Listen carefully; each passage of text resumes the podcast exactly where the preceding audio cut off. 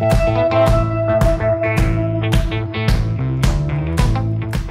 listening to Mike and Kristen. The podcast. I'm Mike, a musician, writer, and producer. And I'm Kristen, a painter, writer, and designer. Our show is all about following dreams, taking chances, and what life as an artist is really about. Together, we bring you weekly guest interviews and thought provoking conversations. Let's go!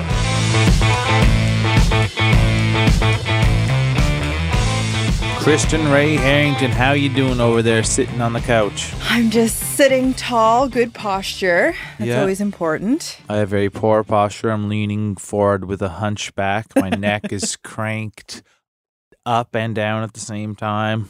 I wonder you, we could call you giraffe neck. Would you like I'll- that? I wish I had a neck like a giraffe, just not necessarily long, but just like straight, I guess. I just had a moment where I pictured you with a giraffe neck, but well, it's okay. You're allowed to be a little hunched over because you've had a pretty wild last week of Yes. shows and adventures and driving, and we were on a boat and Yeah, yeah, it was awesome. Got to play the Shore Club, which is kind of a legendary venue here in Nova Scotia, just on the outskirts of Halifax and Hubbard's. And the venue has been around for, I don't know, seven, 70 years or something. I can't remember exactly, but just one of those classic venues and just have a really good time every time we're we're there. Just this energy in the room, and yeah, that that night got to share it with uh, two different bands that are good buds. George or the the public service service. Servas. I Uh, think that's just the Italian way I, of I saying. can't. I always say. George Woodhouse because that's what they were called. That's, And George was a guest on the podcast. Yes. As was Daniel James McFadden, who was also part of that lineup. yeah, And last week's guest, Jackson Weldon, came up on stage he got up, with you yeah, for a sang song. along in a, a little cover tune there. Yeah, it was a it was a magical night for sure. I was talking to some people. So, yes, we were at the Shore Club Friday, and then Saturday we went to Cloggeroo, which is this fantastic festival in PEI. They treated us like gold. I, I always love when we go places and they're so kind to the artists. But we were, I got chatting with a couple people about the magic of a venue. So, the Shore Club is one of those places where you guys were amazing. It was honestly one of my favorite shows I've seen of the Town oh, Heroes good. in a while. But Woo. it gave me the same feeling as when we saw the National in Chicago, where the the band hasn't even sung a note, and you're already having an experience because the venue is so iconic. And the Shore Club kind of does that as well, where once you arrive, you're you're there, like you're ready to rock out and dance and have fun and leave the rest of the world behind. Everyone's excited. So when you have a bunch of people in a room together, all with that positive energy, like it creates something. Totally, Something we just uh, can't quite measure yet tangibly as humans, but it does exist. I felt like an 11 out of 10 that night. Yeah, good. even though we got home at 3 a.m., which doesn't usually go over well, but we toughed it out. It was a good, just a really fun last weekend we had. And uh, we got some really exciting news that we were nominated this year in the Coast's Best of Halifax yeah, Awards Yeah, that's awesome. for Best Podcast. So Woo! thanks, guys. Right here, these words we're saying are nominated. this sentence, us. But it required people to vote for us to even get into the Yeah, final yeah. round. Uh, we have added the link in the show notes, but yeah, that's it's just thank you everyone for listening, and these little recognitions really go a long way. And as you know, we truly, truly love doing the podcast. So to to have your support and know you're listening means a lot. And uh, and we picked up. I'm also up for best visual artist, and Woo. Togetherland, my art gallery, gallery. got a nom for for best gallery. So that was gonna win them all. unexpected. You're winning. And Town Heroes and Michael S. Ryan also have a slew of Yeah, I, nominations. I can't even remember. Uh, Yeah. Best rock band, best band, uh, best songwriter. Yeah, best solo artist, I Maybe, think, yeah, for Michael yeah. S. Ryan. So, all of that to say, we appreciate you all. If you're willing to toss us a vote or two in those categories, it would mean a lot. And we'll keep we'll keep showing up with amazing guests like this week's guest, Tommy Green Jr. Tommy Green Jr.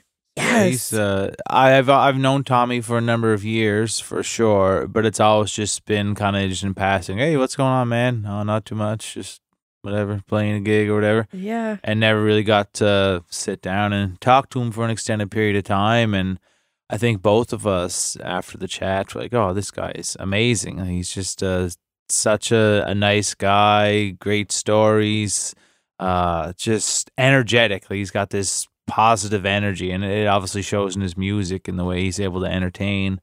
But yeah, just just a a great dude, and uh, very happy we got to chat with him, and you know can call him a, a friend now. I said to him during the interview that I see him as more of an all around entertainer than just a musician. That's how I would describe him. Yeah. He just, I don't know, he has this presence about him. Even as a guest on a podcast, everyone brings something unique to the table, but I knew he would be, you know, air quote, good guest Mhm. because he can hold his own in a room. He was honest. He's a great storyteller. And I just, I don't know, there's some people that come in and it energizes me just to be in their presence. And he's one of those people. Yeah, and he's he's uh, led quite uh, exciting life on cruise ships, playing music. Between that and seeing the world doing that, and just being a musician, trying to make it like the rest of us. Like he's he's been around and done some awesome things. He tells the story as well about playing with, should I say, with the Halifax Mooseheads? Not hockey with them, playing music During- at the Halifax Mooseheads game, yeah. games. And we we dig into this in the podcast episode, so I won't get too heavy into it. But I, I want to reflect on this about how much I've thought about since his ability to create this, like pull from other parts of his passions in life and insert them into his creativity. Yeah, So it's I, always enjoy when we have a guest on that days after the fact I'm thinking about what they said and it's really valuable information or lessons for me to put into my own work. So Yeah. thanks Tommy for opening up with us. it's nice that we get to record these conversations for other people, the listeners, to Mhm. well maybe be inspired but at the same time we're we're able to find inspiration in in these chats ourselves so yeah we Exactly. we win on every level here It's a win-win-win. yeah And we hope yeah, we hope you listening at home get something out of this as well. I'm sure you will. you definitely will and uh, yeah thanks tommy for uh being vulnerable being funny being all the things that you are And handsome. yes throw that in Just it's just my addition there. i agree i i agree uh, okay tommy green jr coming up.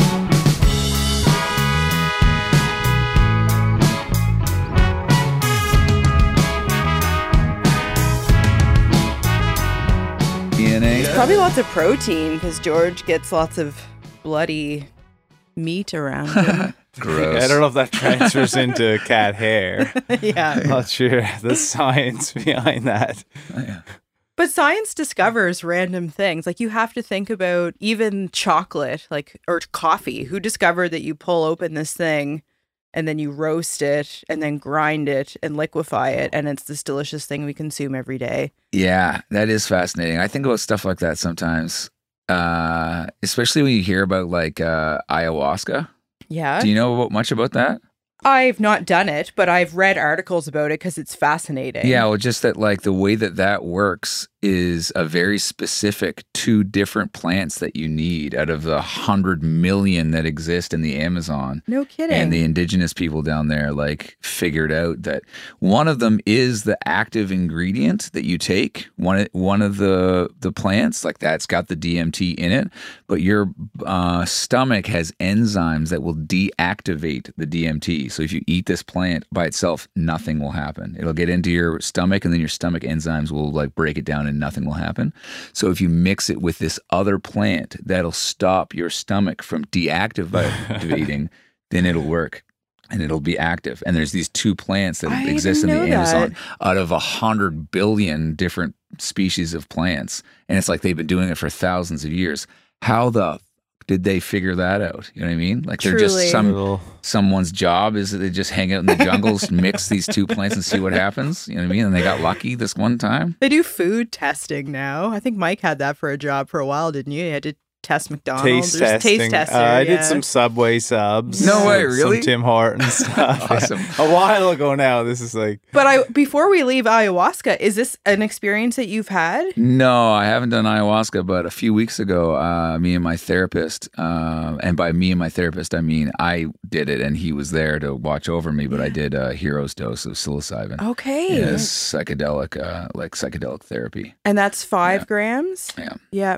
How did the tea. you tea, chocolate, Tea. Okay. And Yeah. okay, did you have any experience with microdosing before that? Yeah, lots. Yeah. Yeah, yeah, yeah. But uh, in fact, I just had some like ten minutes ago before I left. Okay. Nice.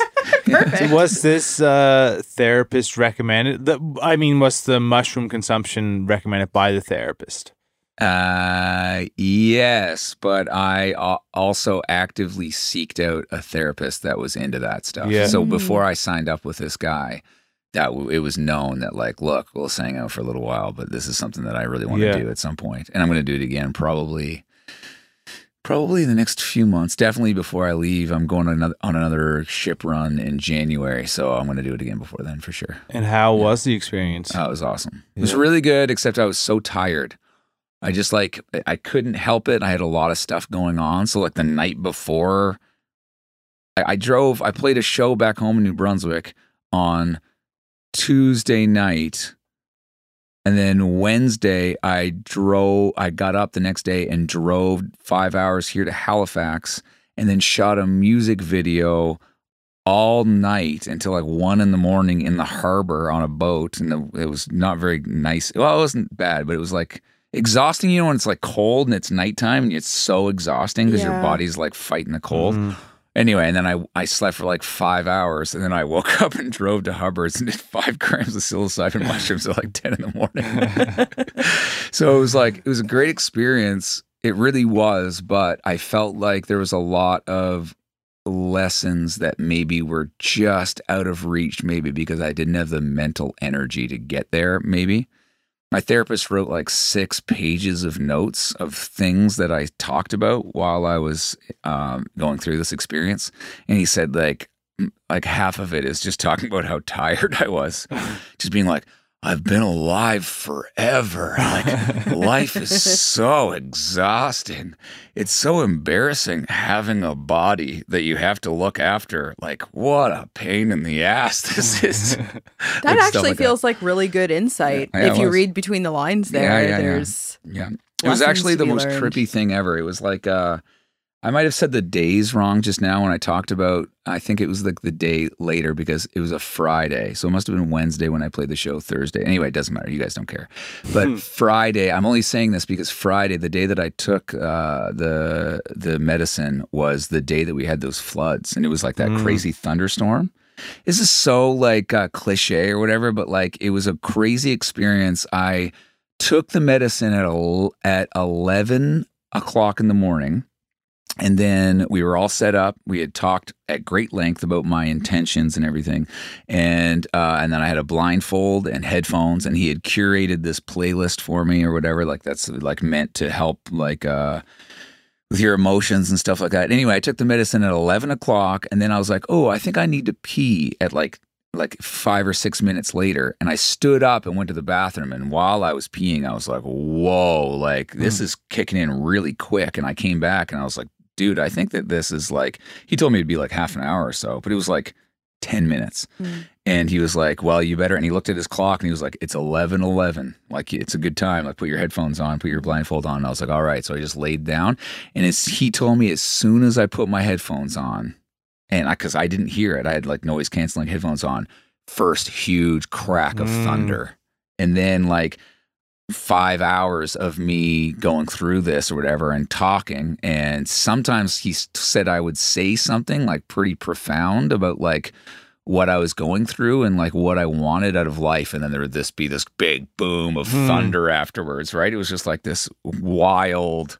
Anyway, that always happens though. Every time I experience that kind of medicine, there's always some natural phenomenon that happens that would be pretty trippy, even if you Mm. weren't like experiencing this.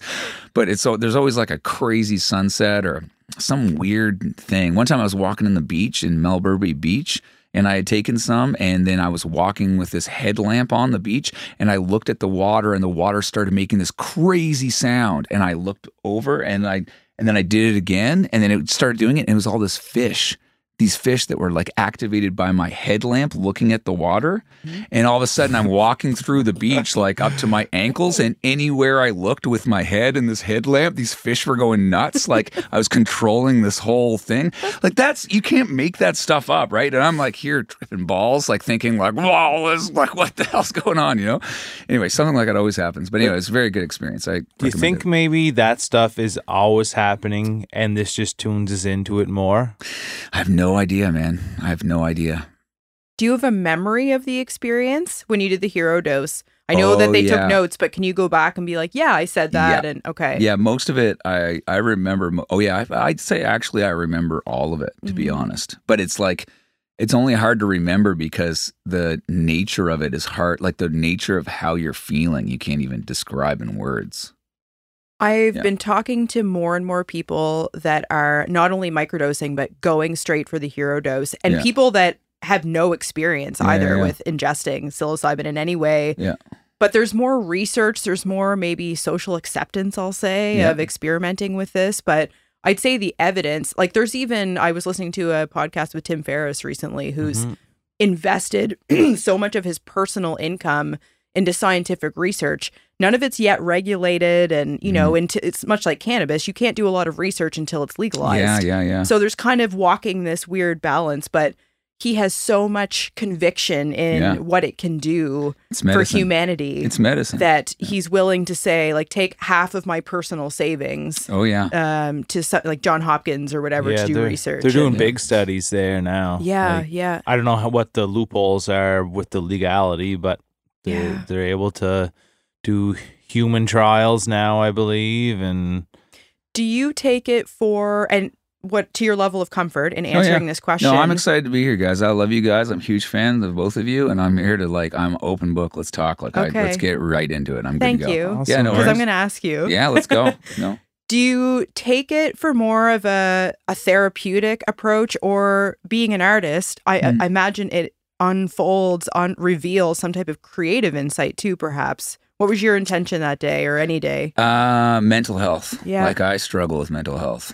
Uh, and I'm kind of open about it, but maybe I should be more open about it. But I like have a hard time. Uh, and it's been, uh, uh, the microdosing has been ah, helpful, I guess, but it's not as helpful. Like, um, I, uh, yeah. So when I took this hero's dose, for example, like we talked about it for a long time and I've, I'm excited to do it again. Like I mentioned, I think like, uh, I want to do it again just because uh, I want to be well rested. Like next time I Mhm. do it, I'm going to take like three days off. I'm going to go live in this cabin for a while and just like relax and like get my Mhm. energy up and then do it again.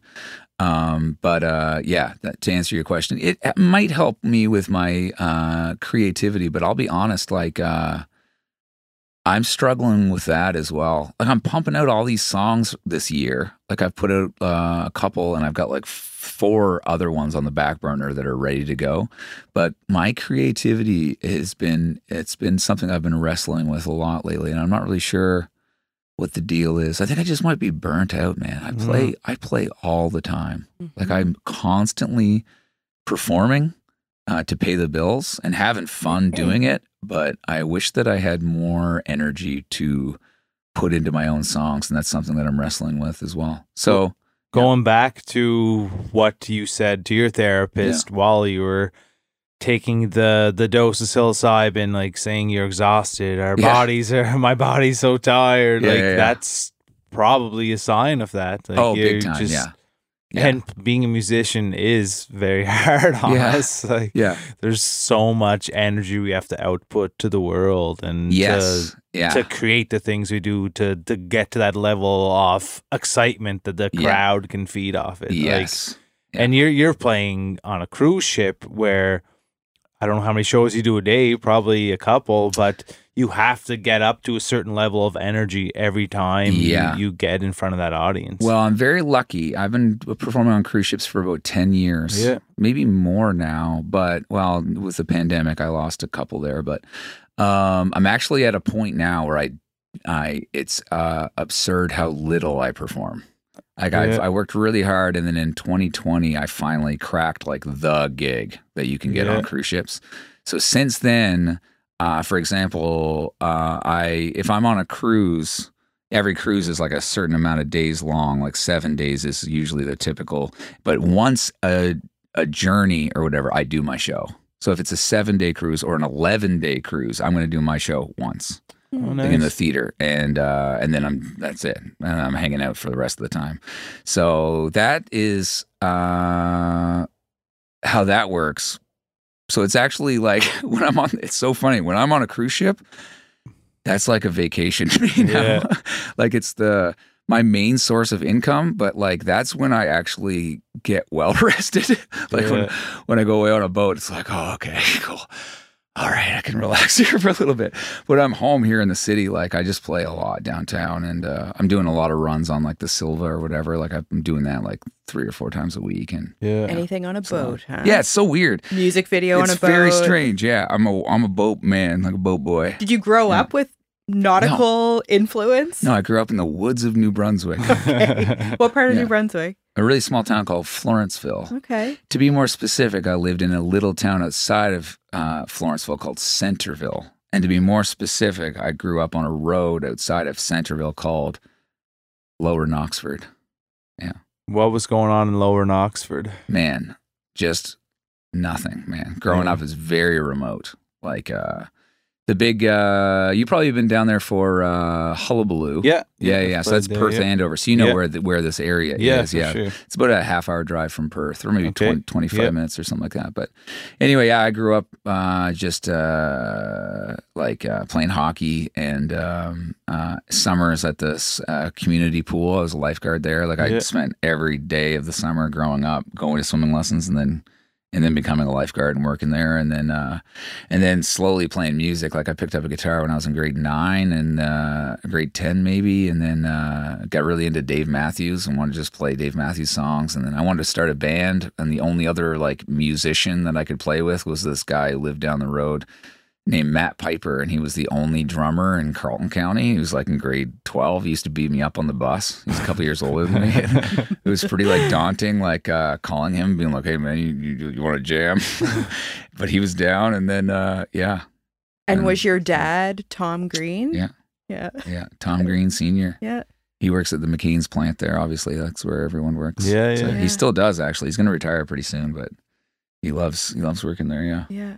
I had a very similar upbringing in that I describe, well, I grew up on this road Yeah. yeah. called Clarence Road that Where nobody's that? ever heard of, the Annapolis Valley. Oh, beautiful. And uh, so you just have to be familiar with the surrounding towns that Yeah, might be more familiar and the same. Like, yeah, it's within a half hour of something recognizable, but no infrastructure, no stores, no gas station, Yeah, yeah, exactly. which was now I appreciate that. I love that that's oh, where I'm man, from. It's the best. But at about 15, before you have your driver's license, it feels pretty secluded. oh yeah, big time. Were you? Uh, when did you get into art? Like you must have been doing that in high school and stuff. Yeah, I was into theater in high Ah, school. So cool. Too. creative Yeah. and junior high band. I've recently, so I played alto sax in junior high band and just Sick. recently got myself one. Yes, thank you. I'm terrible. I'm learning that, uh, much like I imagine learning the guitar is where you're developing your calluses. You can't Okay. play for two hours the first time you pick up a Yeah, guitar.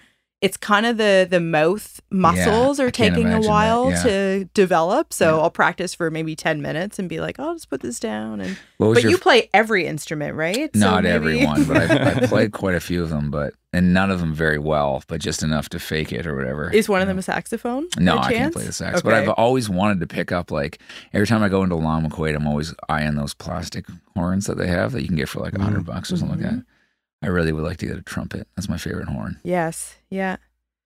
Plus the mouthpiece. I don't think I could do the mouthpiece of the sax. Like I look at that and I go, oh, I'm kind of like, I don't like. So- I wouldn't want it on my teeth, vibrating on my teeth or something. Yeah. Like It's a whole Yeah, other it's- ball game. It's a whole other thing. Using your fingers for things. and I look at you guys like you look so cool when you're performing, and a saxophone player, like their face is just a giant bl- red balloon. so I don't think it's the most flattering instrument to yeah, learn, but, but, any instrument played well is cool. Okay. That's true. So I don't have that going for me either, unfortunately. You'll get there. You'll get there. You'll get there. So what what made you pick up a guitar the first time? Today's episode is brought to you by the amazing Wilson's Coastal Club. This resort has eight cottages ranging from bachelor to three bedroom units, so you can take the whole family along, including your fur babies. Dogs are welcome. Mallory and Kyle, the owners, are two awesome people who have created the perfect getaway for you. And we've stayed there ourselves, and you know, we felt like two little kids on vacation. This hidden gem is right on the ocean. They've got a private beach with loungers for all of their guests, e bikes, and all of the water sports like stand up paddle boards, kayaking, swimming, and the ambient sound of the waves. A lot of wildlife there, too Loons, ducks, seals, cranes, deer, bunnies. and more bunnies! Woo! As if this place wasn't awesome enough, they're also offering fitness classes on the beach, wellness retreats, and meditation workshops. Wilson's Coastal Club is open all year round. And if you're worried about the Nova Scotia winter nipping at your nose, don't fret, they've got you covered. They're offering Canadian made cedar wood fired hot tubs and oceanfront 10 foot red cedar panoramic view barrel saunas coming this fall. Located at 7532 St. Margaret's Bay Road in Boutiliers Point, Nova Scotia, you can book your stay at wilsonscoastalclub.com. And if you book before October 30th and use the discount code Mike and Kristen, you'll receive 15% off your stay. Woo! Private beach! Bonfires! Whoa, good times in the maritime! S'mores! My best friend, I very strange. I'm going to crack this bubbly here. Yeah. Um, my best friend growing up is very strange. Uh, my name's Tommy Green, obviously, and his name was Robbie Gray. yeah. and he lived on the opposite side of town from me. It was very strange when I growing up when I started piecing this together. It was really weird. I'm the oldest of four, and then he's the youngest of three. And then his name's Robbie Gray. His dad's also Robert Gray, so he's Yeah. also a junior. And he lives like the same distance away from Centerville that I do, except on the opposite side. And what else? There was a bunch of other things. We both have the same messed up bottom tooth, like snaggle tooth, in the exact same place. And what else? We had a lot of really weird similarities. But anyway, he, he started playing guitar and he learned um, that song, uh, Hey Now, all you sinners, put your lights on. Put your lights on, cause there's a monster. Do you know that song? Yes, I do. Laying under my bed. Mike, it looks like you don't know that song. I don't know if I do. He is singing it correctly, too. um, who's, who's the singer? Everlast or Everclear or something like that. yeah, it's Ever- from that era of our lives. Everlast. Everlast is the singer from House of Pain. Really? That might sound. I think that might be it, So but I you might be wrong. House of Pain finished, and he went on to make his his solo career. Does he have a voice like that? yeah, Yeah, then that might be him. He did the he well he did a famous cover. Uh, what did Everlast cover? Maybe a Gordon Lightfoot song. Uh, I think yeah. Wasn't I'm not wasn't sure. there? Uh, We'll do a little research after this Yeah. chat. But anyway, Robbie learned that song Okay. and he taught that to me. I just Yeah. blew my mind. And then, uh, yeah, and then I still can play it for you. And it has Yeah. like not eight chords in it, so it was Yeah. great first song to learn because then I had all these chords down. yeah, And then I kind of like I didn't even know what I was doing. I just like got a guitar and started messing around with it, and then my whole life changed. I was I had a huge crush on this girl that I met at Drama Fest, Mhm. uh, and from Hampton, New Brunswick, just outside of St. John. And all her and all of her friends were really into Dave Matthews, and so my parents took me and my family on a trip, a vacation down to Disneyland or something. And my parents said, uh, "Okay, you can get two CDs." Or go to Walmart. You can get two CDs for the drive down there. We had this we had a, a 2000 Ford Windstar that had a CD player in it. It was my favorite vehicle of all time. And I got two CDs. I got Dave Matthews and Tim Reynolds live at Luther College. Yeah. And then I got uh, the Ludacris album that had Yeah. the song Ho, use a ho. that was a banger at the time. For the Uh, 40 hour drive yeah, to exactly. Florida. And uh, one of those albums changed my life. I'll let you, let you guess which one. but uh, yeah, that Dave and Tim record uh, just absolutely. I have no idea how, like, who I would be without it. To be honest, like it for the first time in my life, I understood music. Like I, I heard these. It's a live record, two guys playing acoustic guitar, and you could hear the audience there, and they were just playing songs they wrote. And I thought, oh my god, I can do that. You know what I mean? Like you just pick up an instrument, and, and, and before then because I grew up in such a secluded area and my parents were not musicians or really music lovers. Like I think they like music but they never really played it. Even on drives they just like talking. So my my knowledge of music was embarrassing like in high school. Like I had no idea. Like people would have I'd be like I remember one time on the bus I went up to my friend I was like, "Hey, what's that song that's like um entertain us?" And they're like they were like Nirvana, like smells like Teen Spirit. Like I was like, oh yeah, that's such a cool song. And I was like in grade eleven or something, right? And they were like, you're like, You're so how do you not know that? You know what I mean? Uh, anyway, so when I so I guess I just didn't even understand how you made music. Not only that, I didn't even understand that I didn't know.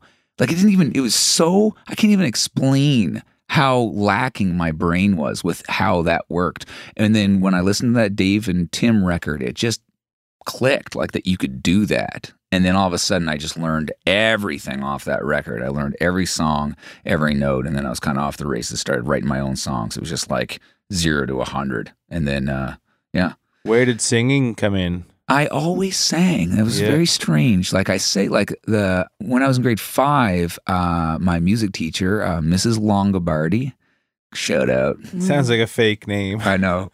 She's so sweet. She's actually an angel, and I remember so much about her.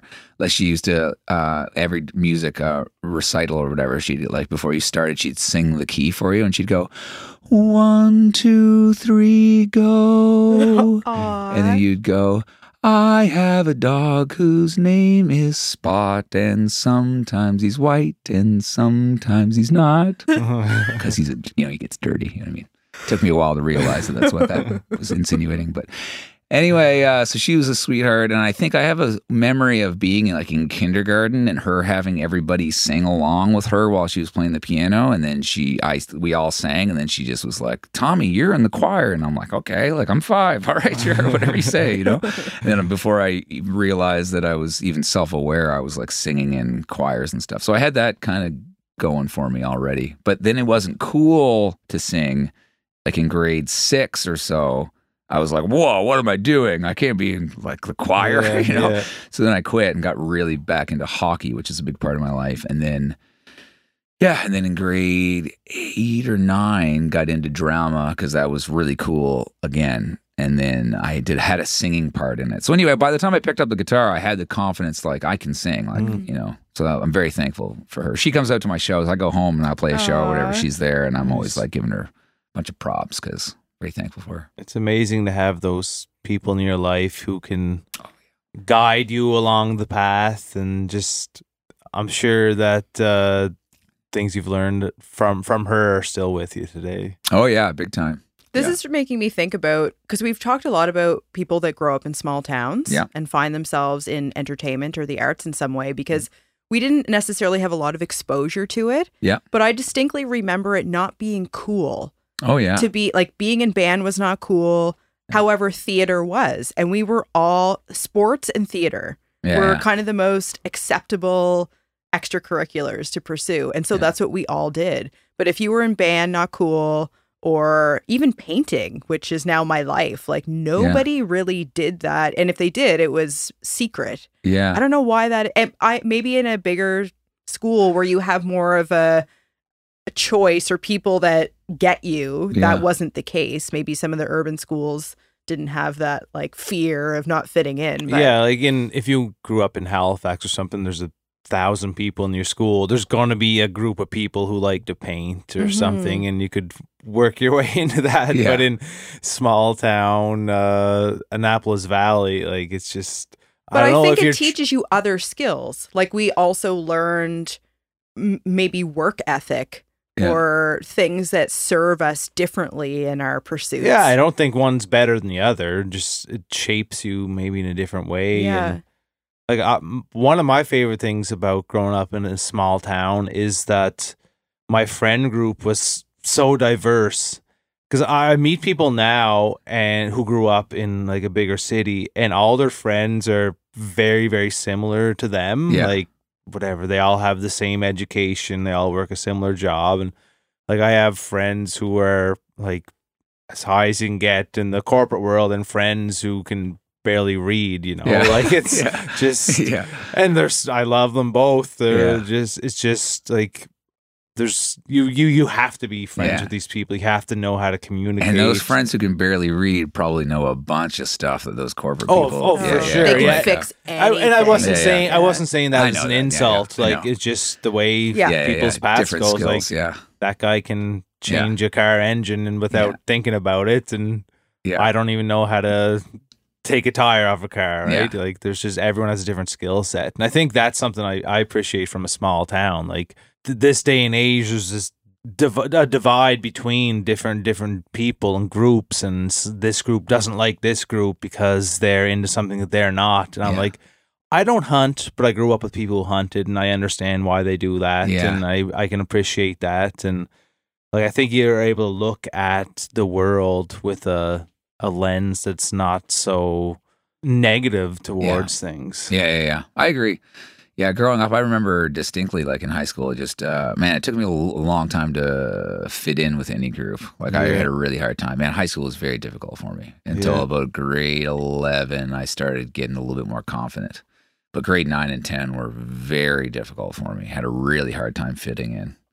And uh and because I didn't really fit in, I was kind of friends with everybody Yeah. but not really. Like I didn't like have best friends. Yeah, it was tough. But yeah, like I think you're right. Growing up in a small town, you uh, get exposed to a lot more. Do you have that now? Do you feel like you have that social real security or go to people in your life? Yes, I feel very lucky. I'm a very uh, extroverted person, and I feel like, and I've been around, I've traveled a lot. I feel like I have a million friends that I love so, so much. And uh, I don't get to see all of them all the time, but like, like next week on on Sunday, I'm driving down to Provincetown, Massachusetts, uh, for a week to stay with a bunch of friends, and I haven't seen them since last year when I went down. And we're gonna pick right back up. Like it was like you know, it'll be awesome. It's gonna be a great week. And then, uh, but yeah, and in the city, you know, I've got my close uh, friends that I see often. Uh, so that feels good. But yeah, I'm friends. I feel very fortunate that I've got a lot of friends that I love, love, love. Yeah. Was going into cruise ship work a bit of a shock having come from such an isolated place and now you're kind of traveling all these new places, meeting people I imagine from different cultures and parts Yeah. of the world? Yeah. No, I don't know. Not really. I guess by the time I got on the ships, I had already traveled around a little bit, I guess. And so when I got there, I was just excited to, and that's like, that's been the most incredible source of friends, like Mm. ever. Like, uh, uh, that's what I tell people when people get excited about ships and they go, "Oh, I'd love to do that." Like, and they talk about like where you would go, and that's all really great. Like, I've traveled almost everywhere in the world on a cruise ship now, and but the thing is that the the by far the best part about it is the friends that you make. Like, I literally have friends in every city in the world. If you said like, "Oh, let's go," if you pick a place, I've got I met someone on a ship and that who lives there. We can go there and like visit them. You know, what I mean? Yeah. we'll get looked after. And that's incredible. And it's so fun too when I look ahead to my cruise ship schedule or whatever and I realize that I'm going to be in this little spot and you give that person a heads up like, look, I haven't seen you for seven years. For example, I um, a couple of years ago, I had a friend um, that I met on ships, pretty uh, well off person uh, who became a big fan of mine, and they were having a birthday party in South Africa, and so they hired me kind of like to go and perform at their birthday party in Cape Town or whatever, and then we went on. A, yeah, it was incredible. Like, when are you going to go to South Africa? You know what I mean? So we went there, and then when I landed, this is a crazy story. Are you guys ready for this? Okay, Let's so this is 2019, I think. In March. So yeah, we flew down to Cape Town. We were there for a week, and I had the greatest time, just like traveling around playing music every night for this guy and all of his friends. And uh, and then we went to um, uh, Kruger National Park and went on a safari. And like I took a million photos of elephants and stuff like that that I didn't and never looked at. It's just on my hard drive somewhere. and then uh, anyway, when the trip was done they all flew home, but then I flew to Johannesburg for three or four days to visit this guy, uh, Philip Robbie, who I met on my very first cruise run in 2011. So I hadn't seen him for eight years.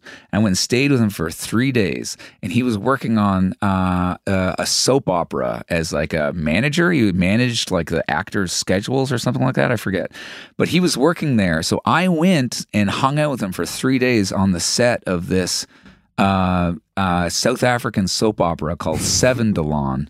And anyway, he got me a part on the show. So then, yeah. So now I'm in this, a couple of these scenes, um, not a speaking role, but I had one shot that was just me for like 20 seconds. I'm like, I'm like this sneaky activist, and I'm like putting these posters around that are. It's like um, I'm like uh, uh, like denouncing this guy like uh, who owns this restaurant. I guess I was like saying that he was a murderer, and I was putting up all these uh, signs or whatever. And then the owner shows up, and I like run away or whatever.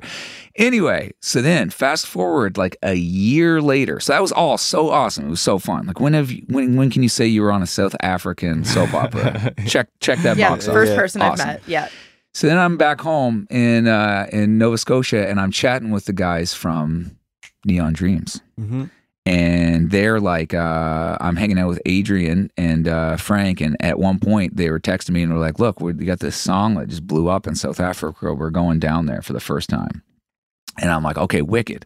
Are you going to Johannesburg?" And they're like, "Yeah, that's like one of our first stops." I was like, "Cool. Well, if you want, I could probably get you on this South African soap soap opera. Like it might help with your exposure or whatever.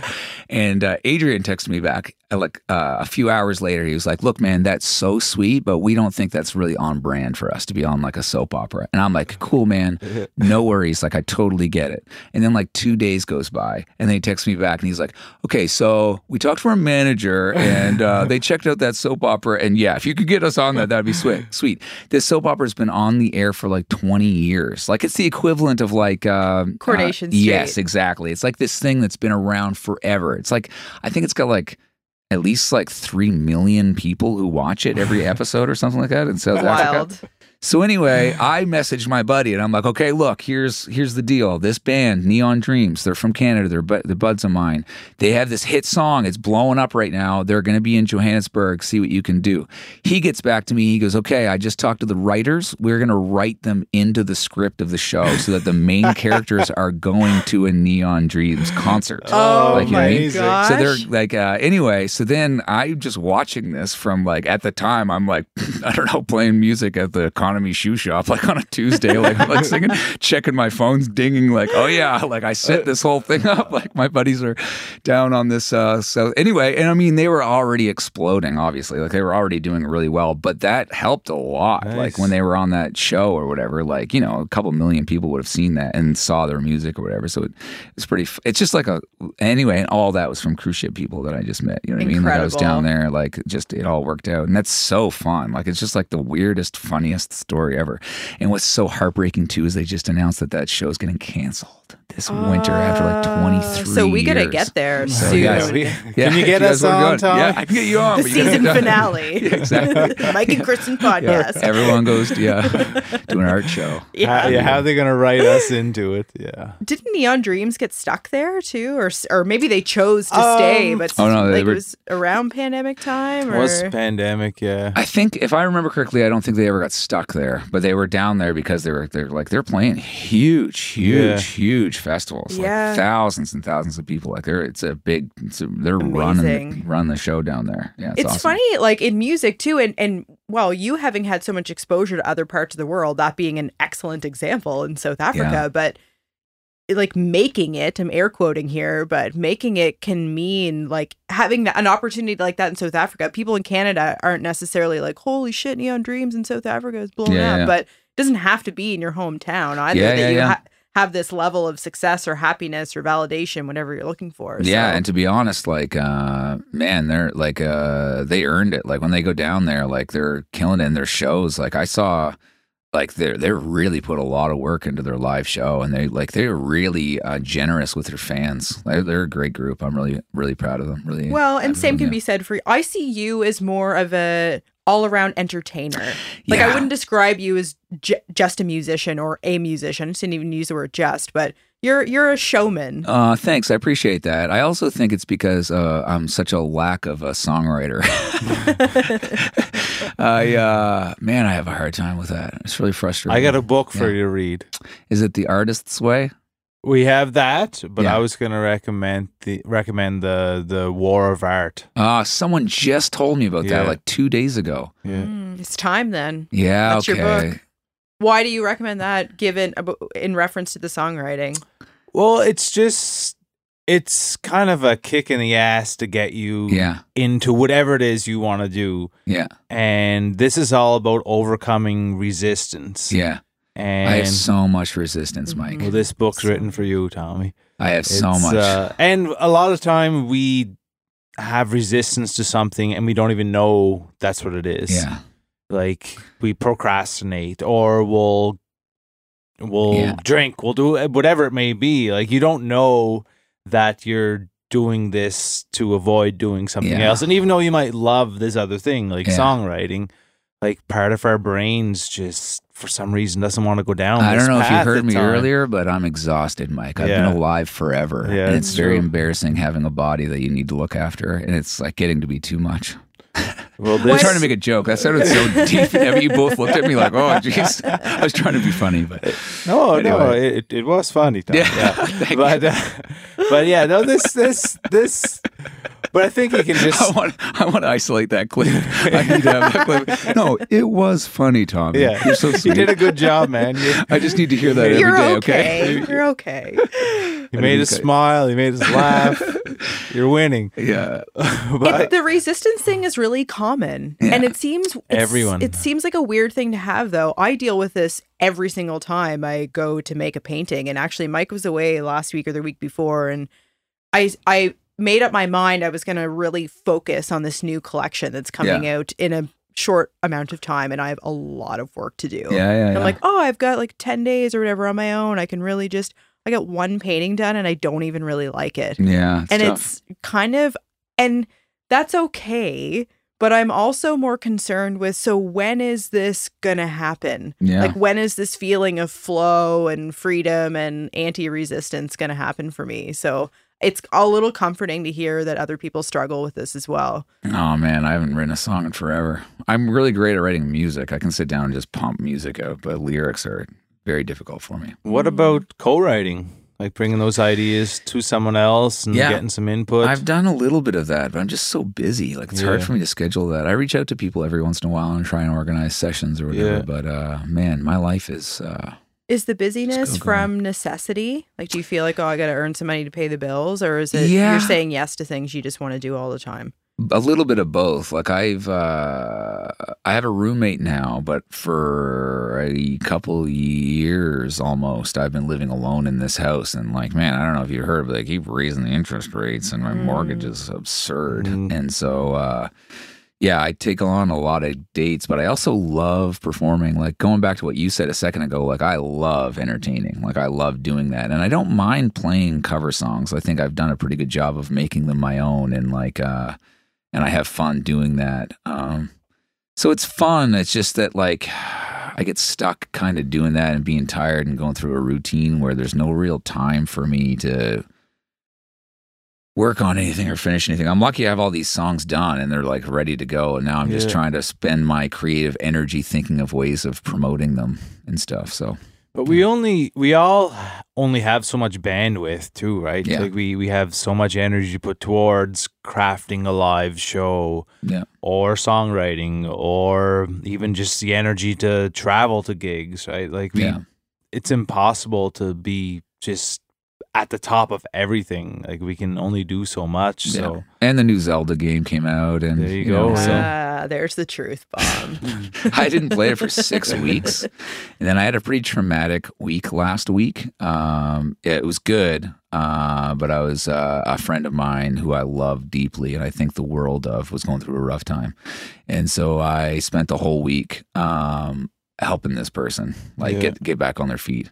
Love them so so so much, and they're doing really well. I'm really proud of them. They've been through a lot, and so anyway, I was extra tired this week after that. Um, and so I started playing the Zelda game again after like six or seven weeks of taking it off. I needed to treat myself. Yeah. So it's been good. Well, we need those things. Yeah. Like we need to to take, especially when we're we're putting so much energy out into giving it back to other people. Like we Yeah. have to find those little things that just recharge us or take our brain just completely away from it, so we're not focusing on it. Yeah.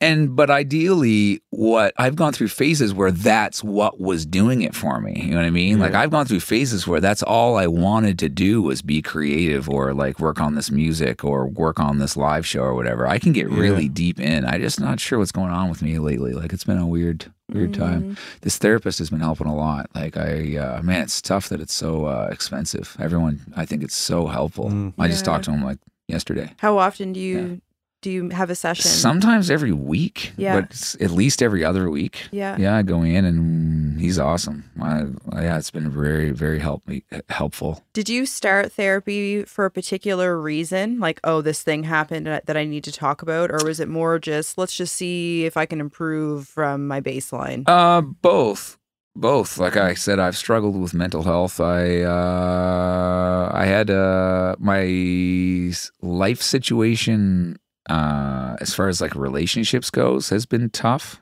Um, so that was something that I wanted some help with as well. Um, uh, yeah, we're getting super personal here, I guess, but like, uh, I was with a beautiful, beautiful girl for a very long time, and it was very tough. She lived in my house with me. I still love her so much. I think the world of her. She's the best uh, person ever. I care like it's she's maxed out the dial on every every way imaginable, and it was really heartbreaking for me to not be able to make that work. Uh, I felt like a real big failure, I guess, or that there was something wrong with me that I couldn't keep the both of us happy, or that my needs. Um, there's something uh, inherently wrong with the things that I needed that I couldn't keep a relationship working or whatever. So that was a huge part of it for sure. Yeah. yeah. Yeah.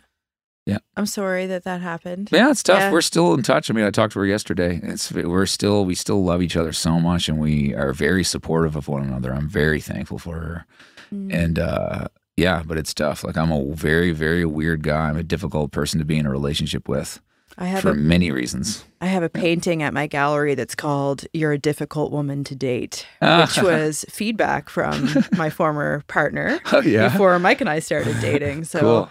I can relate to uh, how that Yeah. feels, and but Yeah. you also have to honor yourself. Yeah, it's a balancing act. I don't know how uh, I don't know how anybody does it. To be honest. You talked about recently going through a, a hard time with a friend of yours, and it reminded me of last Christmas going through a, a pretty tough time for a couple of weeks and had my own stuff going on. But Mm. what really tipped me over was a close friend going through a hard time. Yeah. And it made me really think about I don't know, it's it's easy kind of to live in your own world and in your own head and be very concerned with your Yeah. own well-being, which is Yeah. important.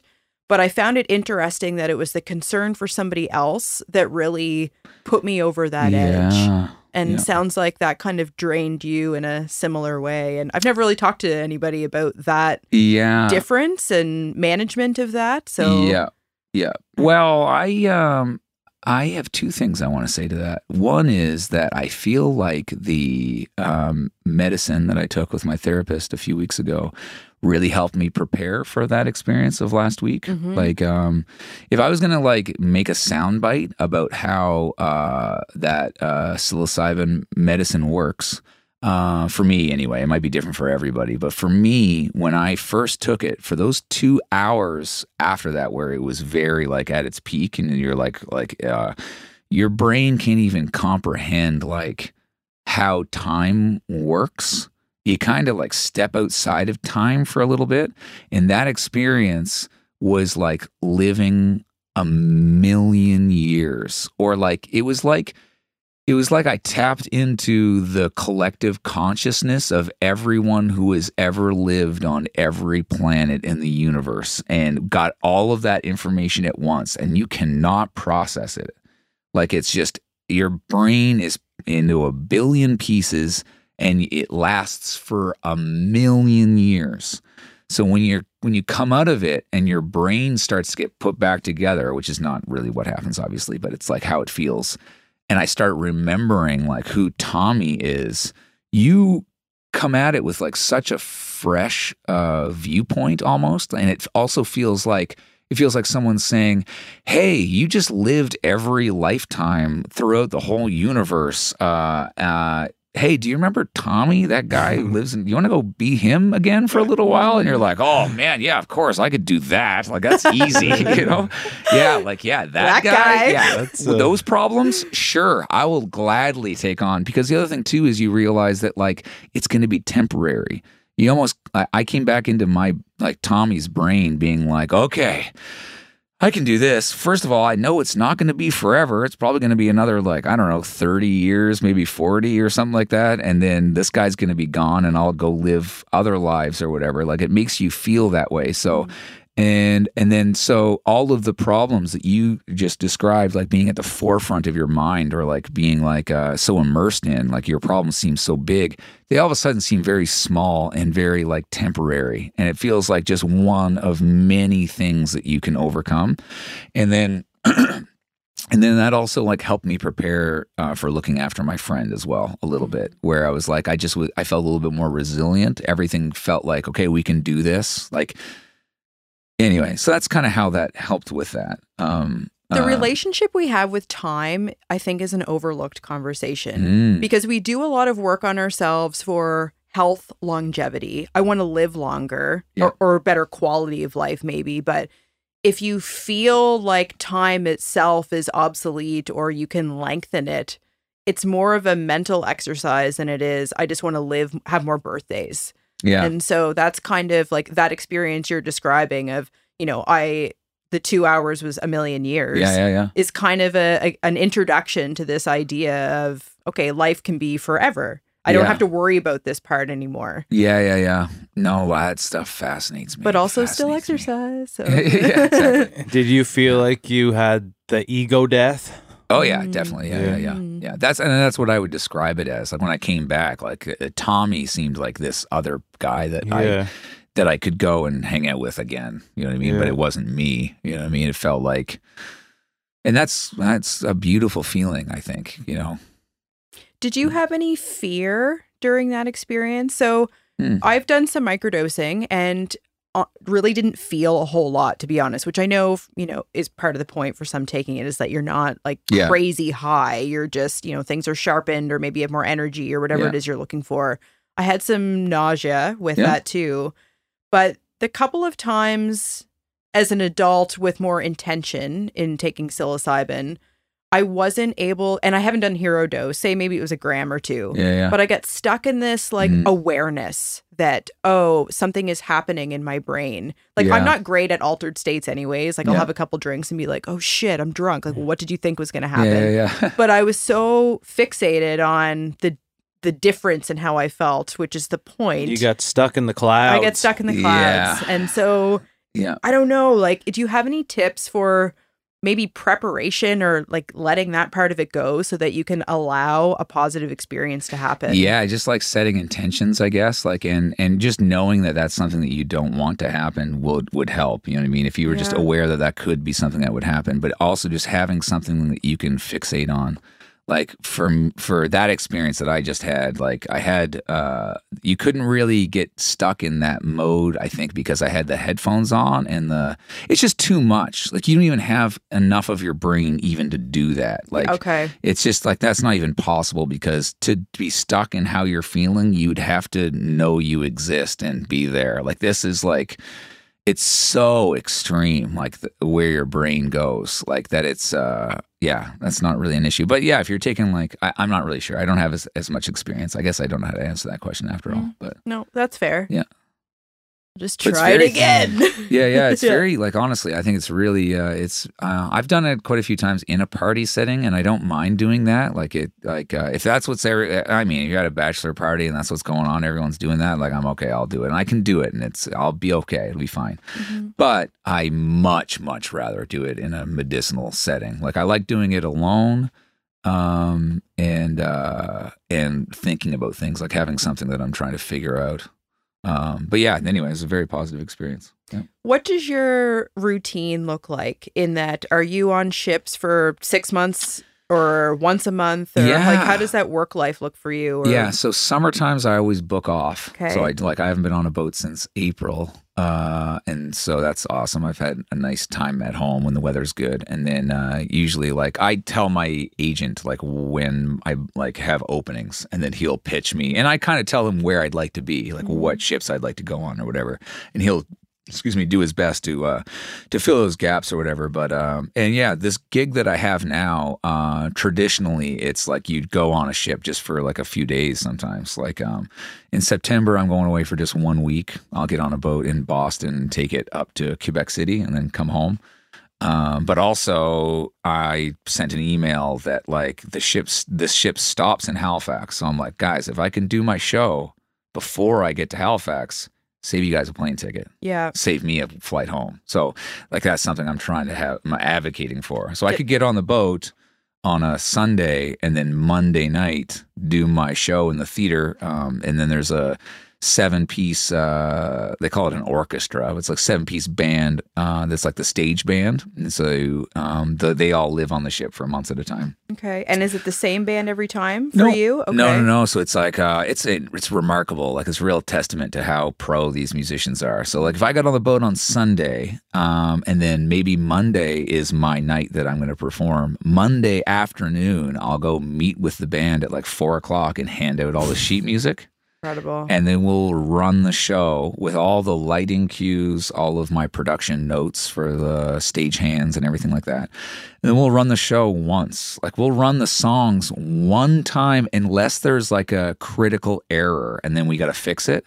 But often we'll run the song and then be like, and then I'll be like, guys, that was pretty good. But tonight when we do it, make sure you're like hitting this spot or like, uh, hey, remember, make sure you're ready for this solo, like, like a sax guy or whatever. You know what I mean? Like I need you to be a little quicker when you step out onto into this marker or whatever. Like make sure you're ready for that. But we don't run it again. We don't have time. And we just do, we just run all the songs once. And then it's like, okay, it's go time. That'll last like an hour, like an hour and a half, maybe if there, we had a problem we had to fix.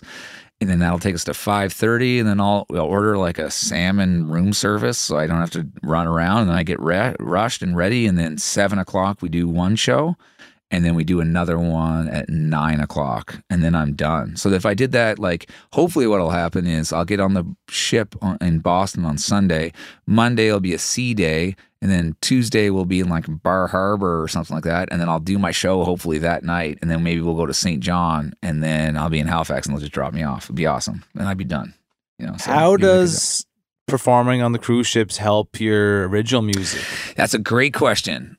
Not as much as it should. Uh, Mhm. I'm working on that. Like the show that I do on the ships is very rehearsed and very full of like comedy bits and Mhm. like and it's all cover music. I sneak one of my own songs in there for a little do, bit. Yeah. But it's like that's not why the people are there. Like the people who have this gig, none of them are doing their own songs. Yeah. Like it's like it's a the the mentality which is good and bad kind of like there's pros and cons to everything but the people who are on the ship are none of them paid to see you none of them are on that boat because they want to see a show it's a bunch of people who are on a cruise yeah. it's lowest common denominator stuff, right? So you got to get on there and be able to entertain a general crowd of people who have diverse interests and uh, Yeah. likes. So it's really about like playing songs um, that everyone knows, doing something fun with it. And then having some funny jokes in there and keeping Yeah. everybody laughing and stuff. So the show is action packed. Like it's none of the songs are just like, here's me playing a song. It's I'm always doing some other crazy thing on top of it to keep everybody's interest. Yeah. So, to answer your question, I'm trying desperately to figure out how to to put that into my own show, but I I very rarely get a chance to play with a full band. Like I've only done it twice this year. Mhm. Uh, once at the Seahorse, and then I just played a show at the rooftop of the Pint.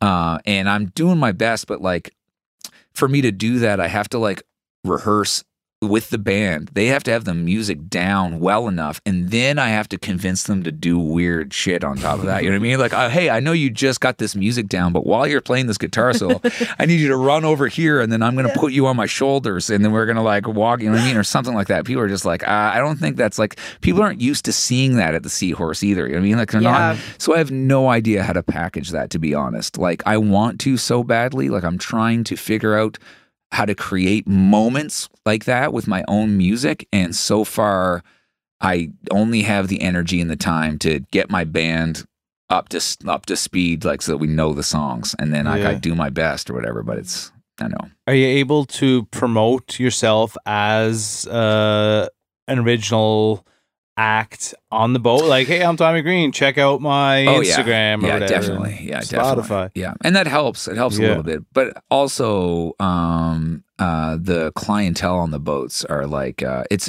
traditionally like an older crowd. You know what I mean? Like it's uh, retirees usually. So it's like. Yeah.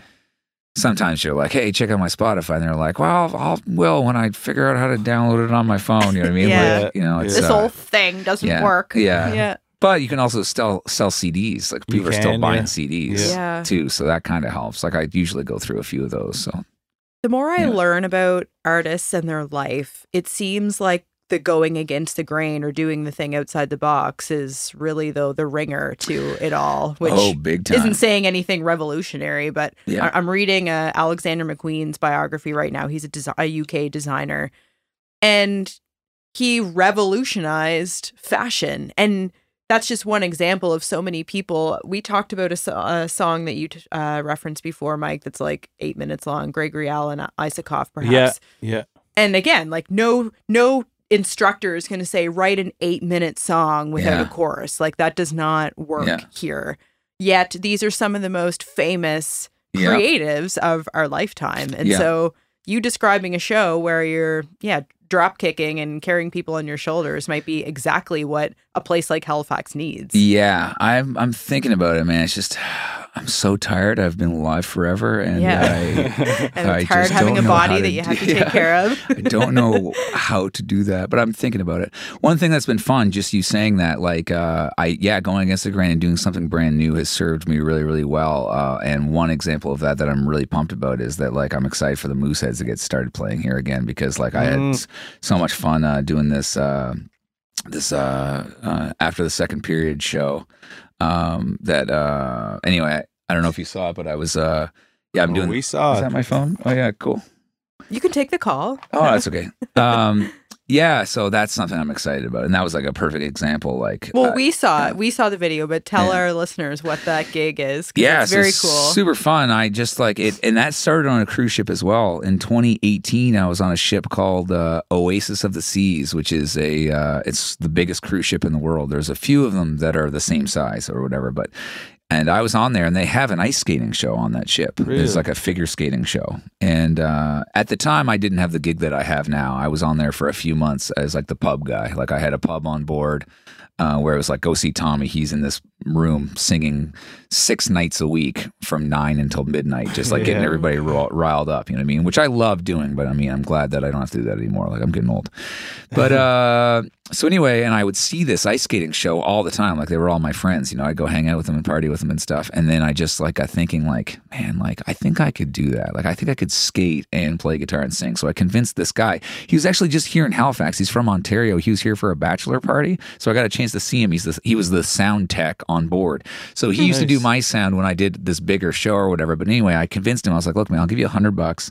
One of these nights, let's sneak in there, and I just need you to hook me up, like mic me up and everything. I want to make a demo reel. And I, I remember I went on Kijiji in. Um, where were we in Florida? Cape Canaveral is where we docked. So I was on like Kijiji, the equivalent Craigslist of Yeah. Cape Canaveral, and I mm-hmm. bought an old guitar because I didn't want to take my Martin on the ice. Like I had no idea if I could do this. Right? Yeah. I thought maybe I'd skate out and then go for like an E chord and just like fall on my face, like not be able to do both of them at the same time. yeah. Um, so I got that guitar and then I paid him hundred bucks and we went out one night and I could just do it. Like I hardly needed to practice. Like I just went out and it was like I can totally do this. It's like two different parts of my brain that are good to go. And so I made that was 2018 that I made this demo reel and then I was busy for a couple of years. I was trying to pitch it to the cruise lines to hire me as like part of the ice skating show to do that. And I'm still trying to do that, but I've got other things going on right now and I'm not as horny about that now. But anyway, I finally like Still pitched- want to be a figure skater. yeah, though. exactly. Yeah. but anyway, I, I, in 2020, I booked it with the Mooseheads, but then COVID happened and it kept postponed and postponed. But then, yeah, finally this this past season, I got out there a couple times and it was a blast. Yeah. So you're cool. it's kind of intermission. You're s- Yeah. skating laps around the arena. yeah, it's singing just songs. like uh, they're like, yeah, after the, it's after the second period, and they're like, all right, here's from Fairview, Nova Scotia. Here's uh, Tommy Green Jr. busting out the party jams, and then I just skate out there with this So guitar and get everybody all riled up. How does You know, so- the how is the guitar amplified? Is it It's got a, plugged like, a in or- wireless- yeah, wireless? wireless, Yeah, uh, of course. Okay, everything can be done now. So this Yeah, season, so- what's the plan with the Mooseheads? Uh, I we don't have any set schedules yet. In Yeah. fact, we're we're looking at it, but we're still looking for a sponsor. Like, uh, Yeah. so if anyone out there, Mike and uh, Kristen. yeah, exactly, we can figure that out. Uh, I'm pretty pumped. Like, I think it's definitely going to happen. We just haven't haven't set uh, the, the dates yet, but um, they're excited about it. Did you get to do any playoff games? Yeah, I did. Yeah? The last one that I did was a huge game. Nice. And when I, it really helps. Uh, the fir- I've done it twice now. The first time I did it, if I remember correctly, I went out there and it wa- wasn't the playoffs. It was right before the playoffs, but I think we were losing like two to one when I went out there. Yeah. And it was like it was pretty good. It was okay or whatever. The second time I went out there, we were winning five nothing or something like that, and I was like. So much easier to go out there. Like, Yeah. the crowd's like ready to go. You know what I Into mean? it. it like really helps me a lot when the, when they're when they're winning. So yeah, that was a that was a packed house. Like and it you was did so you fun, do like yeah. a slide down Oh, your yeah. knees, Yeah. like that's Yeah. pretty intense. It's all choreographed. Like I try and do. I mean, I've only done it twice now, but I have like five different ideas of like mm-hmm. finishing moves that I would do. You know what I mean? Like I want to make it different every time I go, Yeah. like different like bits. So yeah, every time I go out there, I got a bit of a plan. Uh, but like yeah, yeah, I go out there and it's getting a little bit different. Like the last time I went, I did the slide, but then I also had this bit that I was like, uh, talked about how I used to want to play for the Mooseheads, which is true. And Yeah. then, uh, and then I always dreamed about scoring a goal or whatever. And then I, I got them to leave the nets out. The first time I did, it, they moved the nets out of the Yeah. way so they could Zamboni afterwards. But I got them to leave the nets, and then like uh, after I got the so- the crowd singing this song, so I could like quit for a bit. They were I was doing country roads, so they Yeah. sang that whole chorus. Uh, and while they were doing that, I pretended I used my guitar as a stick, and I like you know stick handled and skated as fast as I could, and then just did the biggest arc, and then did a big slap shot, and then they. Turned the horn on for me, so like I slid on my knees and put my arm. They had all the lights going as if I had scored Yeah. a goal. Like so, it was like this wicked moment, and people went nuts. Like it was so funny and cool. That Like, must I- be you must feel so alive in Oh, that it's- yeah, moment, it's the like the whole audience and and I love Yeah. the the merger of your passion for hockey Yeah, it was into crazy, music. That's brilliant. Yeah, my mom brings that up all the time Yeah. because I was such a hockey player growing up, and then mom did recognize that I. I mean, I was singing obviously, but she was begging me to take piano lessons, and I was like, "No way!" I was like, "I'm a musician or whatever."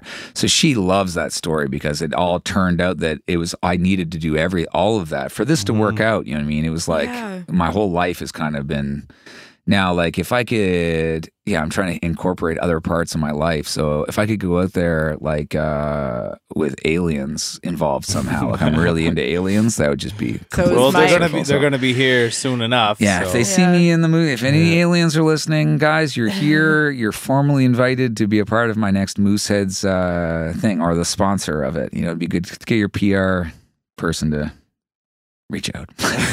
Well, this is this is a sign of you just being a creative person. Like Yeah. you're able to take hockey and Yeah. make that part of your creativity. Like yeah, that's cool. Yeah. like there's lots of people who play guitar and sing and probably play hockey, but they've never thought of even doing that. Like and it's is- more than just writing a song about hockey. Mm. Like that's where I see this, yeah, this real genius come through. It's like Oh, this- thanks. the song's a cover song, but you're still able to merge these two things in your life. I'll be honest. Like I, um, like we booked it in 2020 to do it like again and then covid postponed it or whatever but i had made all these reels like i had a friend of mine who's a very uh, her name is uh, christy wright and she uh, it was a figure she's a figure skater like a, a professional one uh, and she's i think she's retired now um, but she's from the states actually i met her on a cruise ship and then her and her husband just moved to nova scotia and now they live like an hour i'm embarrassed i don't know exactly what where it's called but Musquodoboit maybe i don't know Yeah. anyway, um, they live there, and so I reached out to them like, "Hey, I got this Mooseheads thing coming up. I got to practice for it. Can you help me get some ice time or whatever?" And they were like, "Yeah, like we go skating just for fun. Like I, she loves just keeping her routines going, like for Yeah. fun or whatever." So. Anyway, I went and I made these demo reels so that I could pitch it to the Mooseheads and also like let them know like this is what I'm going to be doing or whatever. And I was terrified that someone else was going to do this before I did. Mm. I was like, I was telling everybody, like, don't share any of these videos. Cause if I was, you know, part of me was like worried, you know, like Adam Baldwin was going to see it and be like, shit, I can do Yeah, that. I can skate. yeah. Yeah. And it'd be like, oh, damn. You know what I mean? Like uh, for Yeah. two years, I was like really trying to keep, you know, who cares? It's so funny now, but it was like at the time, it was like one of the only things I had going on in my life. You know what I mean? I was like, oh, I really need this, guys. Please don't take this from me. This is me. yeah. Yeah. So that's I, th- pretty I funny. find with creative things like that that if you have an idea and you don't act on it, Oh, yeah. it will. Someone's going to do Someone's it. going to take it. Yeah. And I've I've read things about that, and people have like all these different theories. Like ideas are just floating around, and we have our antennas up to pick them, Yeah. to pick up on the ideas. And I don't know what's actually true there, but I've had very specific ideas for whether it's a movie or something Yeah. like, and then th- that exact movie happens. Yeah. Oh, a guy goes into a coma uh, for 18 years, wakes up, and then goes back to high school. Like, shit, someone took my idea. But, like, Elizabeth Gilbert talks about this phenomena Yeah. in her book Big Magic. And Yeah. actually, I don't know if we've ever talked about this, but so Mike and I put out our book a couple years ago. Yeah, and it's sort of this collect thank you. So cool. Yeah. It's this collection of travel woes, like mishaps, kind of funny, and they're broken up into little digestible chapters. And I was at our little local public library. Yeah. Shortly after this came out, and was looking through the travel section because we had got in the Halifax Library. So you're looking for your own book, of course. Yeah, yeah, yeah. There was another book, exact same format. It even has a similar title, like the word misadventures is in the title. Yeah. It's written by a single author, but and I don't recall the exact title, but it was so similar, but we published within a few months of one another, Yeah, yeah, which yeah. means we had the same idea. We were working on this project at the same Yeah. time, and she's from I don't know Scotland or something, like completely other side of the planet, and yeah. published our books. And yeah, it just reminded me of this. I don't know if it's just ideas and creativity are kind of common. Like, you know, a travel book is not all that unique. The presentation of it was. But Yeah. then going back to this idea of like ideas are looking for you or they're looking for the recipient maybe and Yeah. you just have to be the one to run with it. You- Like Yeah. you had to take the initiative to okay, this is not only an idea I have, but I'm going to make the the reels for it. I'm going to pitch it to the Mooseheads. Like Yeah, all yeah. these steps had to fall in place for you to take action. Yeah, I struggle with that a lot, though. What you just said, though, like I, I think that's part of the resistance that you were talking about is that I just like I write something, I write some pieces of music, and I'm like I can name five songs that sound exactly like this, and it's just like, mm. man, what am I even doing? You know, I can't, I can't figure out. That's uh, sorry, guys. I'll talk to my therapist about this. you guys don't No, have we'll, to listen we'll to do the this. work here. Don't, Yeah. don't pay him the money. Yeah. We'll help you, man. no, it's uh anyway, but yeah, that's uh I got a lot of bad voices in my head that I'm always trying to fight against, and that's one of them that says that all the time. It's like, yeah, But- cool, man. But I think, like, if you write a song that sounds something like another one, it's still going to be uniquely you. Like that other song is going to have influences on it that you don't have. You're going to have your Yeah, your parts you put in that will differ from that, and obviously, like if the the words are the same or it's the Yeah. exact same melody line, He's like, it- I have this new song called Wagon Wheel. It's really good. but like I don't know, even like the I like I'm writing I wrote a book, another book, it's not out yet, but I'm I'm writing a song for every chapter. yeah. You were telling me about this in the dressing room of the hockey, Yeah, the yeah. arena there. and this is I I've been working on this forever now. Like this Yeah, is an idea I had for a long time. And when I first came out with it, I'm like, I'm the I, this is the most original idea of all time. Yeah. And then like time passes, and I'm like, someone must have done this before. Like I, I don't want to like research it and find out someone did the exact same thing, but but at the end of the day, if if someone wrote a book and has a song for every chapter, it's going to be very different than Yeah. the song and chapter Yeah. that I would put out. Like Yeah. it can't like I can't hope that I am so uniquely creative Yeah. that I am just setting this completely new idea out to the world. Yeah.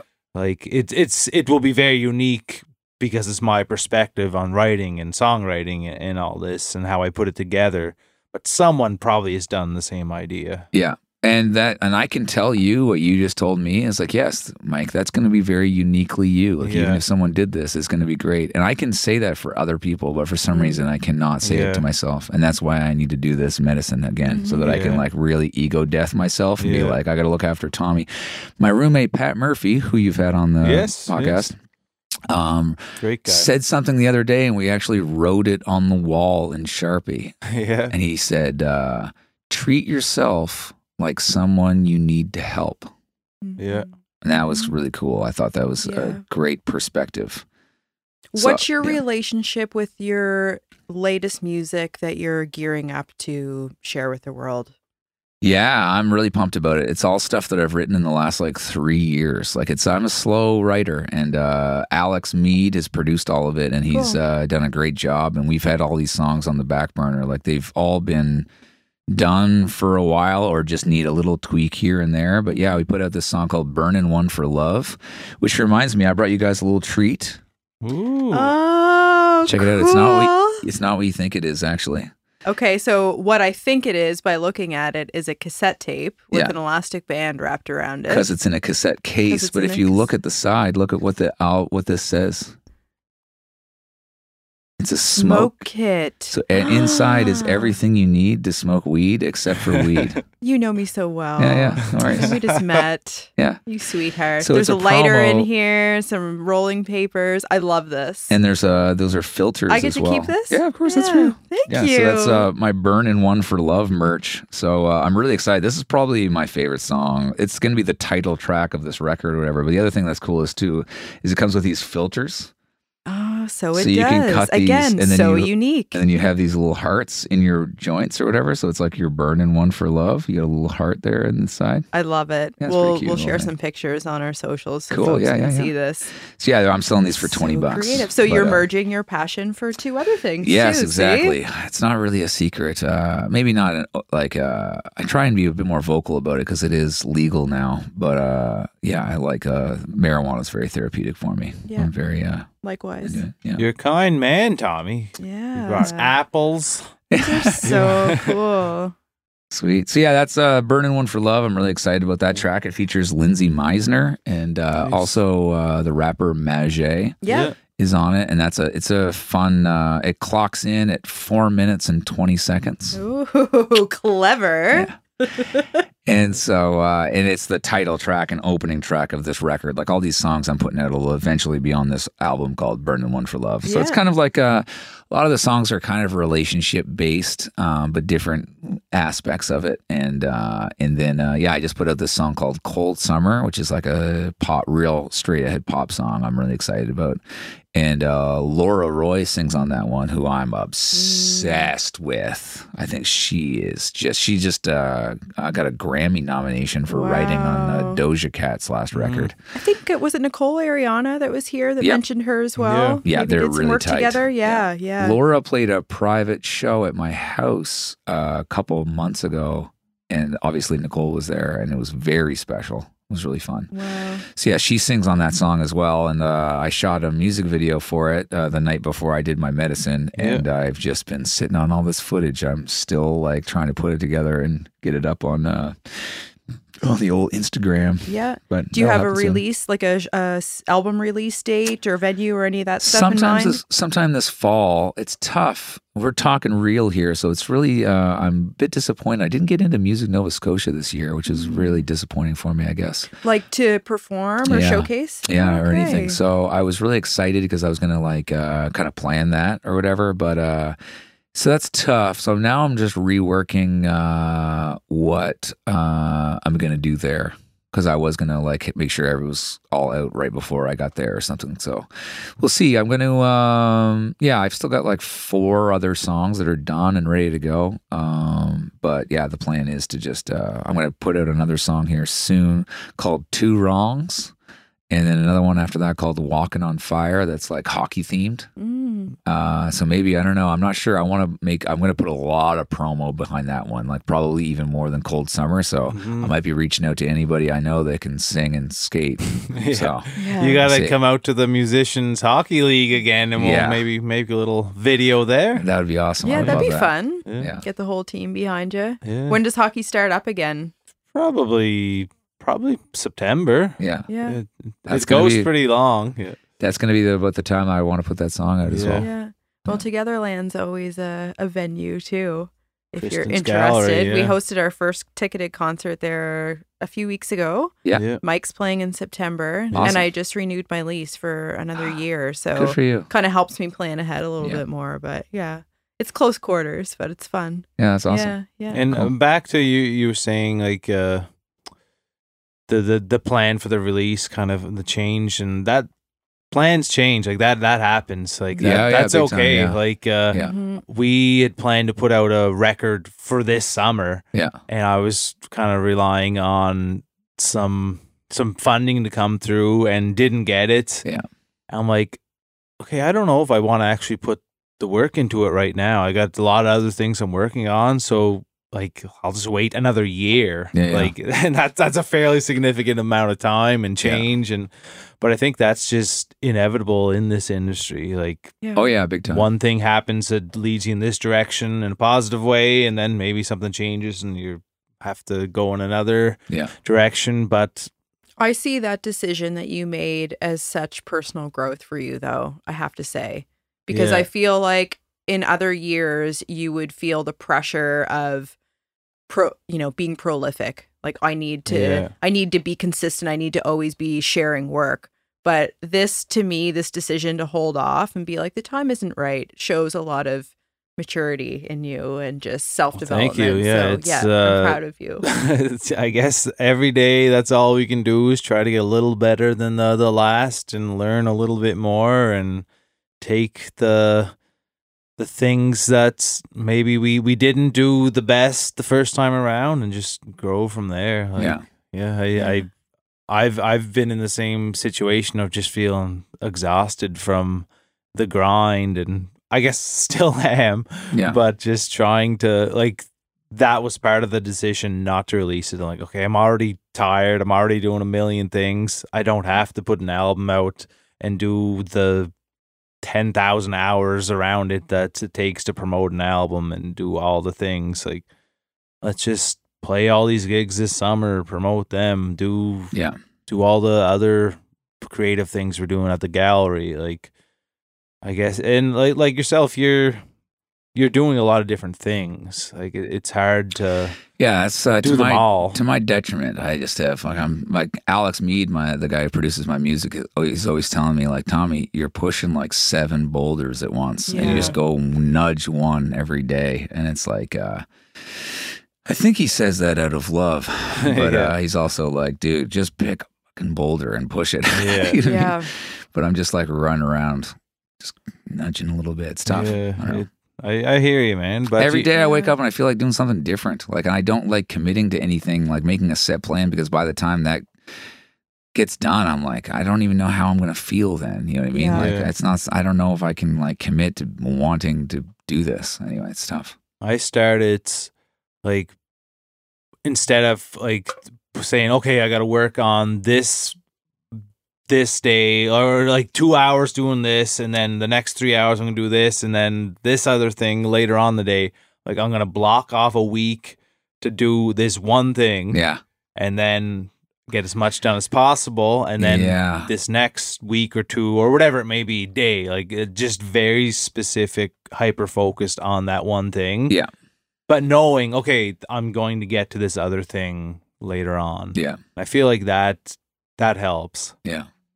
That's for me anyway Yeah, I think it's important that you're able to say these things out loud. These are observations you've made about yourself. And I think it will help other people to hear from two successful professionals like you. Like we just had Jackson Weldon on last week, Oh, who's yeah, right on. 19. Like he's he's looking at people like you to see how does their life unfold? What does their daily work schedule look like? And I think it's important to be open and honest about like Yeah. burnout's a real thing. Yeah. We, we've all come out of this really weird five years, really. Like the whole world is kind of weird. Nova Scotia just had wildfires and then floods, and it's rained every day for the summer this year for some reason. And like there's kind of this.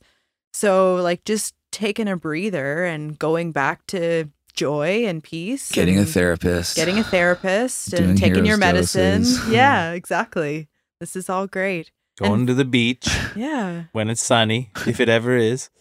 And so thank you for making time for us Oh, today, thanks Tommy. for me. Like I'm this a huge was fan of both know, of you guys, and uh, it's an honor to be here, hanging out and uh, and talking real talk. Yeah, It's it's, good. it's so nice to kind of dig into things with you. And Yeah. I've we've been watching from afar. I know you two have have spent some time together, but Yeah, I've yeah. really enjoyed getting to know you better today. likewise. Yeah, likewise. Alex has a beautiful uh, one of your paintings up in his Oh, uh, his uh, Yeah. spot. So we I look at it all the time when I'm sitting there frustrated about what like, what I'm yeah, trying to do. frustrated about Yeah. life. Yeah, Well, maybe there's an answer painting. in there. Yeah, yeah. Yeah. I'm gonna dig Thank up you. that book after we end this Yeah, cool. conversation, and Sweet. you're just gonna have to look at the cover and you're set. You know, Awesome. that's Yeah. all you need. but uh, where can people find all all your stuff? Uh, yeah, I'm I'm most active on Instagram. Yeah. Um, I don't really do uh, Twitter or Threads or anything. I'm on Facebook a little bit, but I don't. I'm on Instagram, and then yeah, my music's on Spotify and Apple Music or anywhere. I guess YouTube. I got a few cute uh, music videos that I put out over the years that are on Yeah. YouTube, and uh, yeah, Great. Yeah, we'll just throw Awesome, all that up in the show notes and But we appreciate uh, all the honesty and just hearing your stories. You have great stories. Likewise, I'm a big fan of the podcast, and uh, it's great that you guys are doing something like this. You know, it's really, uh, it's very therapeutic hearing other people talk about this kind of stuff too. So I'm so honored to be uh, part of it. Well, yeah, we we we loved every minute of it, man, and uh, there was some good jokes in there. You know, like, uh, Thanks, buddy. Yeah. but, you can uh, leave feeling validated. yeah, huh? wicked. Yeah. keep uh, keep keep being you because uh, you're you're a Uh, light in the world oh, and thanks, you, you bring a lot of positivity and energy and just good times Oh, to the thanks, man. world and Likewise. that's that's something that we need more and more of and Thanks, you're, man. you're like the, the exact thing that the world needs Oh, thanks, man. I feel the exact same way about you guys, so I appreciate it. Thanks so much. thanks buddy that was fun Yay! we covered lots of ground there psilocybin ayahuasca cruise ships hockey Somehow those things all feel like they go together, don't they? Yeah, with Tommy. It's like a festival right there. Those key things, key components. Oh, hockey doesn't really fit in there, but Tommy would make it fit. Tommy made it fit. Yeah. Well, anything else? Any upcoming shows you want to reference? Um, what do you I got guess going on this the, weekend? the solo show at uh, Togetherland is going to be super fun. That's right. And September 14th. Today, the day this is released, August 16th, I'm playing a free concert uh, in Waverley. Outdoor concert, uh, pet and kid friendly. Okay. Uh, so it's yeah, just outside in the Waverley Village Green, just playing some acoustic songs with the full band. So cool. you don't really there's not a lot of options where you can see uh, us playing a full full band show for free. You know. So- I have a free event today as well Yeah. from noon until 2 o'clock. There's a free art therapy workshop at Togetherland with uh, Evie Denville. yes. So you can register through Evie. I know it's maybe short notice for those tuning in today on Wednesday, but and you also have Blueberry Jam Blueberry coming up. Jam going back to Cape Breton. There you go. This kind of ends the summer of gigs. Really, it's been a, a great great summer and. Yeah. What are the names of the organizers for Blueberry Jam? Did, does that come to mind? Who've been running it up there in in Mabou? Well, Rankin McGinnis, who plays uh, with his his band as the Winter Warmers, he's kind of the I guess the The founding father. founding father, and the property is owned by Adele and Paul, okay, and uh, they they own Big Bell Farms. I guess is the site it's on. I see. I I so I asked. I remember meeting Adele this past May at the ECMAs Yeah, and shaking her hand. And this is a funny thing to remember about someone, but her hands were so soft. like I just wanted to kind of rub them on my face and uh, cuddle with her. She just has this sweetness about her. And I just always remember that. I uh, I don't know if I ever shook her hand or not. well, if anybody shakes Adele's hand at Blueberry Jam, you I'm, will I'm going to this time. Yes, you'll sure. notice it. I don't you don't even probably have to listen to this and you'll think to yourself, "Oh, she has amazing hands." I am definitely on the lookout for yes. it Yeah. Let's get everybody to let us know who has the softest hands of those that they've shaken. Yeah, I don't. No one comes to mind for me. I'm usually shaking, you know, rough hands. Yeah. People Callous I roll guitar. With. People I roll with uh, rough hands. Yeah, well, we'll see what see what comes in here for this Okay. tally. Let us know, folks. Softest hands in the business. And uh, yeah, again, thanks to Tommy for sharing all the stuff that he did, and uh, we appreciate it very much, and appreciate him. Appreciate you. yeah, everyone out there, you're you're keeping us going. We we love uh, we love the feedback. We love all the support. It's uh, nice to build this little community together, and uh, yeah, we're gonna keep going strong. Wonderful. Okay. We'll Okay, see you next week. Bye, friends.